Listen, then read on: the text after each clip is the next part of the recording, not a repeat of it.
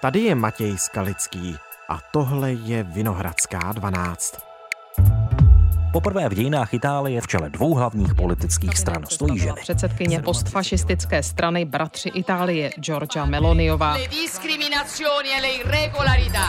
Eli Schleinová, šéfka demokratické strany, slíbila tvrdou opozici proti vládě premiérky Giorgie Meloniové, napsala agentura ČTK. L'Unione Europea ha votato a favore della direttiva che ne propone l'introduzione in tutti i paesi europei.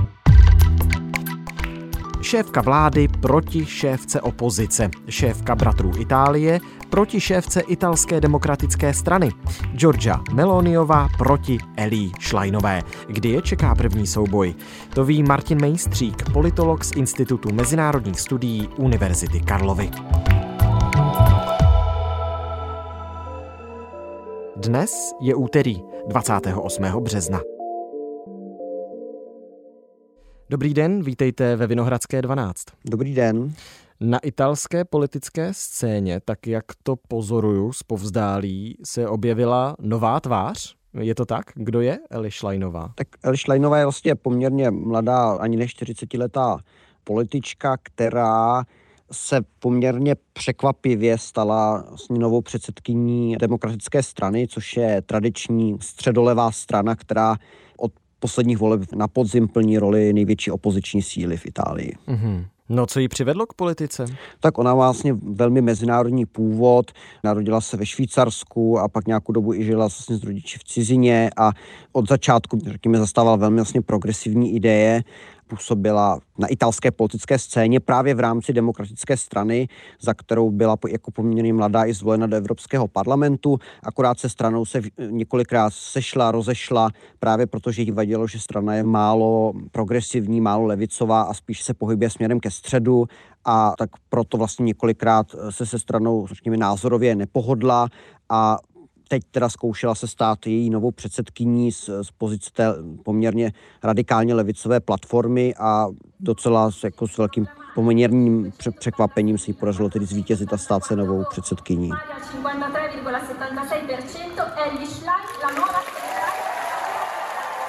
Stala se předsedkyní někdy, tuším před měsícem asi, takže čerstvě novou předsedkyní demokratické strany. Ano, ano. Tak jaké má ty politické postoje? Je hodně liberální ve svých názorech. Quindi sì, sono assolutamente favorevole al matrimonio egualitario, penso che sia, diciamo, eh, che si dice così, love is love. Si dice Ona sama se označuje za bisexuálku, samozřejmě propaguje uznání svazku manželství homosexuálů, stejnopohlavním svazky v Itálii, je pro takové ty klasické standardní radikální levice postoje. Questo governo si battesse dopo le tragedie, da ultimo quella di Crotone, per una vera missione di ricerca e soccorso istituzionale europea. Zejména o co jde teď je, a k tomu se určitě ještě dostaneme, situace kolem migrantů v Itálii, ke kterým má samozřejmě úplně jiný přístup než současná vláda. A hlavně je to i forma, protože doteď demokratická strana byla hodně establishmentová, hodně umírněná ve svém působení v italské politice, což ona určitě v čele této strany teď určitě změní. Mm-hmm. No pokud ji považujeme teď za viditelnou tvář opozice v Itálii, a vy jste zmínil to velké téma migrační krize, pokračující už několik let, tak v čem se tam ty názory liší Eli Schleinové od současné premiérky Georgi Meloniové? S tím i současná vládnoucí koalice vyhrála volby, že bude vlastně nekompromisní vůči migrantům, že nebude nechávat přistávat lodě s migranty v Itálii a teď se to snaží do určité míry naplňovat.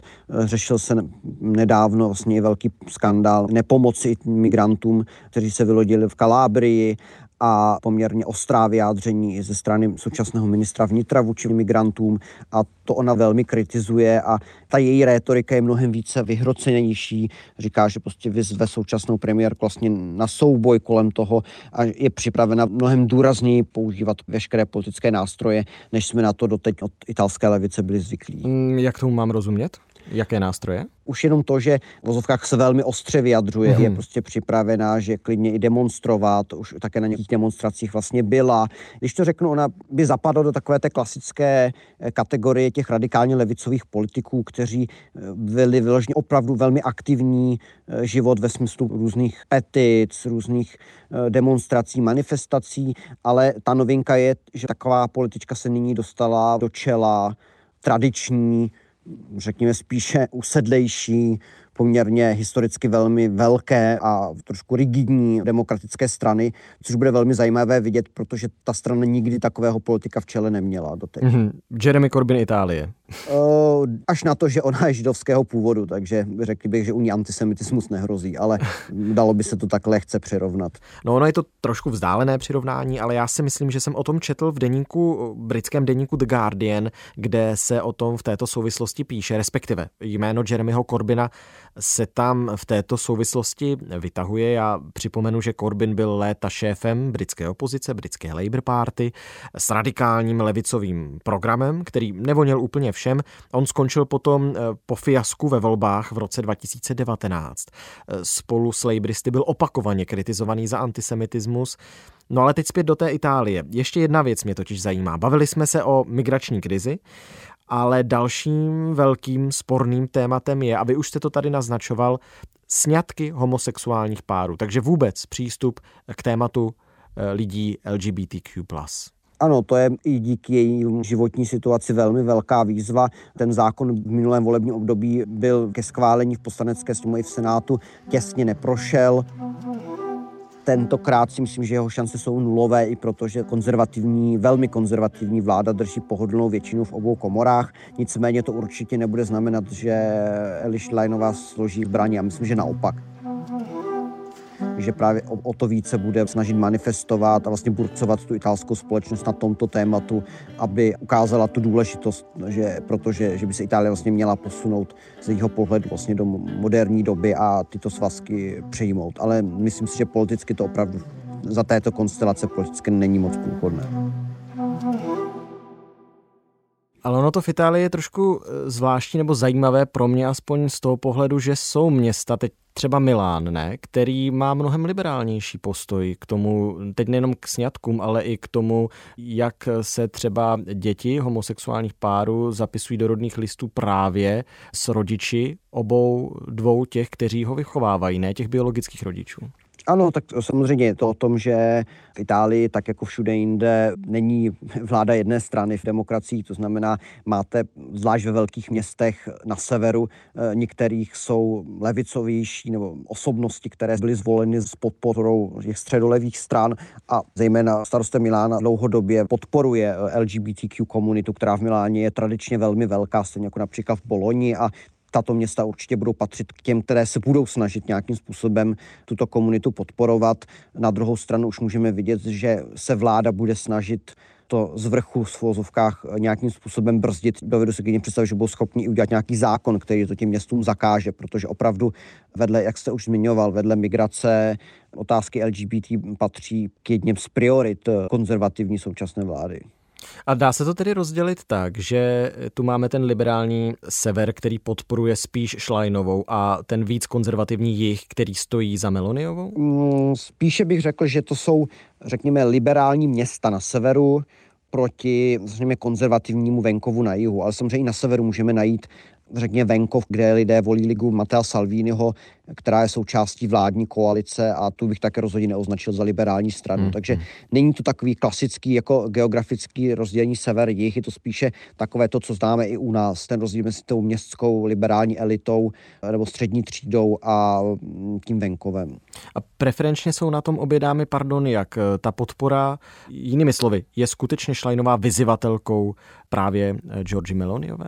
To bych řekl, že trošku zatím je tam měsíc, takže je to spíš taková jako nadsázka, respektive i zahraniční média si toho všimla, najednou se vlastně dostala eh, velmi viditelná, radikálně levicová mladá politička do čela tradiční velké politické strany v jedné z velkých evropských zemí. To vzbudilo určitou pozornost. Na preferencích té strany se to zatím vůbec neprojevilo, ale je to velmi brzo. Co je spíše zajímavé, ona hovoří o tom, že chce sjednotit tradičně rozdrobenou vlastně italskou levici hmm. a stát se tou hlavní vyzývatelkou Giorgi Melonio ve smyslu, že bude reprezentovat nějakou si sjednocenou levicovou koalici pokud by v tomto uspěla, tak si dovedu představit, že by tou vyzvatelkou být opravdu mohla, ale to se v historii Itálie ještě nikomu nepodařilo, že by sjednotil tradičně velmi rozhádanou a proti sobě jdoucí změť stran od středu do leva. Zatímco na té pravicové scéně jsou prostě tradičně tři strany, které akorát, eh, řekněme se, proměňuje jejich podpora. Teď momentálně jsou na koni eh, bratři Itálie s téměř 30% podporou a zatím George Melovinové všechno hraje poměrně dobře do karet. Já jsem vás nechtěl přerušovat, ale abychom dopověděli ten příběh, tak demokratická strana má těch procent kolik v těch preferencích v tuto chvíli v té podpoře? Eh, momentálně kolem 20 zhruba. Mm-hmm. To znamená, jakoby, když spočteme všechnu podporu, co mají ty opoziční strany, tak pořád stále pár procent na tu koalici ztrácejí. Ukazuje se, že tím, že Melovinova opravdu velmi dobře uchopila domácí ta hodnotová témata, právě migraci a, a otázky LGBT, tak tam ukazuje na tom ten svůj konzervatismus, tak v vozovkách jí u voličů je, eh, prošlo i to, že na druhou stranu na, v té zahraniční politice je jinak velmi konsenzuální s tím, hmm. co třeba předtím dělala eh, velmi pro evropská Draghiho vláda. No to je vlastně hrozně zajímavá další věc. Totiž máme kolik? Půl roku od voleb v Itálii. Ano. Georgia Meloniová, to tenkrát byl poprask, to se řešilo, jak moc doprava Itálie a italský establishment půjde, ale ona jela na Ukrajinu che l'Italia non intende tentennare in questa vicenda e non lo farà. Tak já jsem to vlastně už říkal tehdy, že není důvod k nějaké velké panice, protože opravdu ona je velmi pragmatickou političkou, uvědomuje si prostě limity toho, že nemůže prostě tak to, to chybu, co udělal třeba Salvini, že prostě pokračoval v té retorice i ve vládě a pak nebyl kredibilním partnerem pro zbytek Evropy. Ona se nikdy v vozovkách neblamovala tím, že by se procházela s tričkem s Putinem po rudém náměstí a podobně. Případně si ho zvala na své narozeniny a okamžitě vyjádřila velmi silnou podporu Ukrajině, včetně dodávek zbraní, což je třeba téma, které nemá většinou podporu v italské společnosti. tutto ciò che va fatto per difendere la propria libertà la propria sovranità, la propria identità. Přijela do Bruselu, potkala se s Ursulou von der Leyen, vypadaly jako pomalu velké přítelkyně, takže ona myslím si, že tím se snaží vybudovat z Itálie solidní, respektovanou zemi v Evropě a to, aby nestratila ty své podporovatele, kteří ji volili, tak to bude spíše dělat skrz ta témata domácí politiky. Takže si myslíte, že ta historická zátěž, která se i váže k bratrům Itálie, byla odmazána tím, jak ona přistupuje k té politice? Ona tam vždycky bude, protože ti lidé tam jsou, jsou zvláště starší členové strany, jako je třeba předseda Senátu Ignacio La Russa, prostě to byl jednou fašista a fašistou asi zemře, ale... ale Připomeňme, že ta strana vychází z dědictví Benita Mussoliniho. Vychází ze strany, která vycházela z dědictví Benita Mussoliniho, takže ano, ta, tak, ta, moje zkrátka, pardon. Ta linka tam je, nicméně opravdu to není tak, že by v současnosti prostě jim tam někde vysela podobizna s Mussolinim, po případě by někdy na stranických schůzích se zdravili římským pozdravem nebo něco. Opravdu je to spíše prostě DNA té strany, kterého se nikdy nezbaví, to je samozřejmě jasné, ale opravdu na té současné politice to prostě vidět není. Myslím si, že samozřejmě, kdybyste prostě, kdybychom udělali nějaké anonymní interview s jejich politiky, tak bychom, myslím, na téma, co si myslí o Mussolinim, tak myslím si, že bychom asi se dozvěděli velmi zajímavé věci, ale opravdu ona si dává velký pozor na to, aby nic takového nevypadalo jako cokoliv spojeného oficiálně se stranou. O historickém a ideologickém propojení strany Bratři Itálie s fašismem píše spisovatel David Browder v knize Mussoliniho vnoučata. V rozhovoru pro i rozhlas pak říká následující. Chtějí bratři Itálie obnovit fašistický režim? Samozřejmě, že ne. Diktaturu nechtějí. Mluví bratři Itálie o fašistickém režimu schovývavě, když ho vykreslují jako obranu proti komunismu? To ano. A když nepřijímají celý režim, tak minimálně omlouvají a mluví pozitivně o některých figurách z té doby. The left had decried her as a, as a hard right fascist sort of character. She'd like to see a more heavy handed approach to immigrants from the global south. The charismatic leader of the Brothers of Italy, a party with neo fascist roots, took great pains to appear moderate. Co se týče rasismu nebo antisemitismu, proti tomu se bratři Itálie jasně postavili a odsoudili Mussoliniho zákony, které vyčlenovaly židy z veřejného života. Na druhou stranu je jejich koncepce politiky ve skutečnosti sama o sobě rasistická.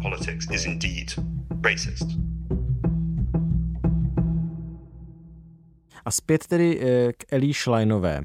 Když nemůže tedy Georgiu Meloniovou kritizovat za to, co se od ní tak trošku čekalo, že bude jakási no teď jak to připodobnit, Mussolini v sukni, tak eh, jsou tady eh, ta dvě velká témata, tedy LGBTQ a ta migrační politika. Něco dalšího? Ona i ta ekonomická situace, ona k tomu opravdu přistupuje jako z těch klasických standardních takových těch levicových pozic. To znamená, v Itálii se hodně řeší vlastně zrušení toho nepodmíněného příjmu, které bylo zavedeno, pak bylo částečně zrušeno. Podpora vlastně lidí v tíživé situaci, kteří jsou zatíženi inflací. Ecco, occorre fissare per legge un salario minimo, perché sotto una certa soglia non si può nemmeno chiamare lavoro. Samozřejmě podpora a přístup migrantů ke vzdělání, vlastně všechna tato témata, která samozřejmě konzervativní pravicová vláda eh, spíše chce šetřit a nechce vydávat na různé programy sociální podpory, tak ona by samozřejmě hmm. tyto podpory, včetně výstavby nových bytů a tak dále, tak dále. Větší, když to řeknu obecně klasicky, no, mnohem větších zásahů státu do vlastně ekonomiky a podpory těch nejvíc znevýhodněných lidí v zemi. Ale myslím si, že spíše je to opravdu zatím jakoby ta změna té rétoriky, která je opravdu velká, protože doteďka vlastně v čele té demokratické strany byli spíše vždycky zaprý muži, většinou postaršího věku, kteří už měli za sebou 20-30 let politické kariéry a měli to tak jako vrchol jejich politické kariéry a většina z nich byla opravdu umí, spíše umírněných, takových, co se snažili apelovat na umírněné voliče ve středu, hmm. aby byli co nejpopulárnější, což ona si myslím, že určitě dělat nebude. Ona je prostě klasickou přesvědčenou političkou, která má své názory a myslím si, že nebude z nich ustupovat, i kdyby to mělo třeba znamenat, že prostě se od ní třeba část voličů kolem středu politického spektra odvrátí, tak to myslím, že určitě ona nebude nějakým jako pragmatickým kalkulátorem, co by toto nějak reflektoval. Otázka samozřejmě, do jaké míry to potom bude efektivní v té samotné italské politice. A propo stalo se někdy v historii italské, že by proti sobě stály jak v čele vlády, tak v čele opozice ženy? Ne, to je samozřejmě další aspekt, který to z té strany médií dá určitý náboj. Že poprvé máme v Itálii v čele vlády ženu, poprvé máme v čele opozice ženu, ještě jsou obě dvě relativně patří k mladší generaci a obě dvě jsou poměrně ideologicky vyhraněné jak jedna napravo, druhá nalevo. Takže vlastně ten souboj má úplně všechno, co ze strany médií lze mít v tomto případě. Když jsme tu zmiňovali toho Jeremyho Corbina, já se k tomu vrátím. A vy jste taky říkal, že nebude chtít eh, nějakým způsobem kalkulovat Eli Schleinová v tom, jak bude vyzývat právě Georgiu Meloniovou, tak nemůže se jí právě stát to, co se stalo Corbinovi v Británii? Určitě, tak musí, hlavně musíme uvědomit jednu zásadní věc, která souvisí s tím, jak do té strany byla zvolena. Protože uh, ta strana vlastně poprvé v historii udělala otevřené primárky, to znamená v prvním kole hlasovali pouze členové strany, a v té volbě ona sice se umístila druhá, postoupila do druhého kola, ale s výraznou ztrátou na favorita těch voleb, současného no, ekvivalentem se řeklo hejtmana regionu Emilia Romáňa, a ten byl vlastně považovaný za jednoznačného favorita. Hmm. Mimochodem, ona mu dělala radní do minulého roku a pak se úplně právě vystoupila ze strany, protože ty dva se nepohodli, protože on na ní byl prostě málo progresivní. Takže to byl vlastně pikantní souboj, vlastně ona vyzvala svého bývalého nadřízeného v zásadě a Předpokládalo se, že prostě on zvítězí i v tom druhém kole, ve kterém ale nehlasovali členové strany, ale prakticky v vozovkách sympatizanti, což v překladu znamená úplně kdokoliv, kdo šel okolo. Jasně. A v tu chvíli ona čestně ho porazila. To znamená, musíme si uvědomit, že ona je vlastně v čele strany, jejíž straníci chtěli někoho jiného. Hmm. Jo, a to si myslím, že, že bude zajímavé pozorovat, protože ta strana z ní postupem času odešly všichni levicoví politici a zbyli v ní opravdu spíše středoleví, umírnění lidé, kteří spíše mají jakoby opatrný přístup k nějakým vyhroceným soubojům politickým. A, teď, a najednou se vlastně do jejich čela dostala osoba, která na to jde úplně jinak. Takže bude i zajímavé vlastně vidět, do jaké míry ta strana opravdu bude vůči ní loajální a bude pro ní pracovat, anebo prostě jak říkáte, eh, bude jí čekat Korbinův osud, že ji prostě nechají by se spálit a pak hmm. se jí někde zbaví. Jako to si myslím, že, říkám, nemá to v tomto jednoduché, protože ten způsob, jakým byla zvolena, byl trošku specifický a nemá rozhodně podporu celé té strany. Takže ona nejdřív musí vybojovat si podporu vlastní demokratické strany, následně až podporu lidí a potom teprve může vyrazit do boje proti Georgi Meloniové. Teoreticky ano, ale myslím si, že ona to udělá přesně obráceně. Ona prostě se bude snažit tu podporu lidí a následně strany získat tím, že vyzve na souboj George Meloniovou. Bude se chtít stát tak vel, jakoby nespochybnitelnou vyzvatelkou, hmm. že ti ostatní se vlastně k ní potom připojí, protože budou vidět, že jim v úzovkách nic jiného nezbývá. Já myslím, že vsadila na toto, Jestli se jí to podaří nebo nepodaří, to už je samozřejmě věc druhá. No a kdy ji vyzve tedy na steč? Kdy bude mít tu první příležitost? Tak každý rok v Itálii tím, že oni mají regionální volby, se každý rok prakticky konají v nějakém regionu. Takže i letos budeme mít na pozim několik regionálních voleb, příští rok jsou volby do Evropského parlamentu, takže vždycky bude něco zajímavého, nějak, do toho máte komunální volby, které tam také neprobíhají najednou, ale postupně, jak dobíhají ty mandáty v těch jednotlivých městech. Takže v Itálii vlastně ta v vozovkách v tomto výhoda, že vždycky jsou nějaké volby. Na druhou stranu ne všechny jsou samozřejmě prvního řádu a otázka bude tím, že se dostala do čela té strany takto razantně 4,5 roku před příštími volbami do parlamentu, tak eh, samozřejmě hmm jako nějaké myšlenky na změnu pozic na národní úrovni je opravdu daleko. A právě proto, jak jsme se třeba tady bavili o té mm, otázce LGBT, prostě ta současná vláda má natolik pohodlnou většinu, že prostě co nebude chtít, tak prostě schváleno nebude, protože opravdu, jestli něco všechny tři strany spojuje, tak je to schoda na konzervativním přístupu k hodnotám ve spoustě věcích v náhledu na politiku, na zahraniční se velmi liší, liší se v přístupu k ekonomickým otázkám v některých ohledech, ale v otázkách sociálně hodnotových tam je ta schoda na tom velmi konzervativním přístupu poměrně jasná. Mm-hmm. No bude to velmi zajímavé sledovat a rozhodne se finálně v těch všeobecných volbách nejpozději, pokud jsem to dobře spočítal, někdy koncem roku 2027. 2000 má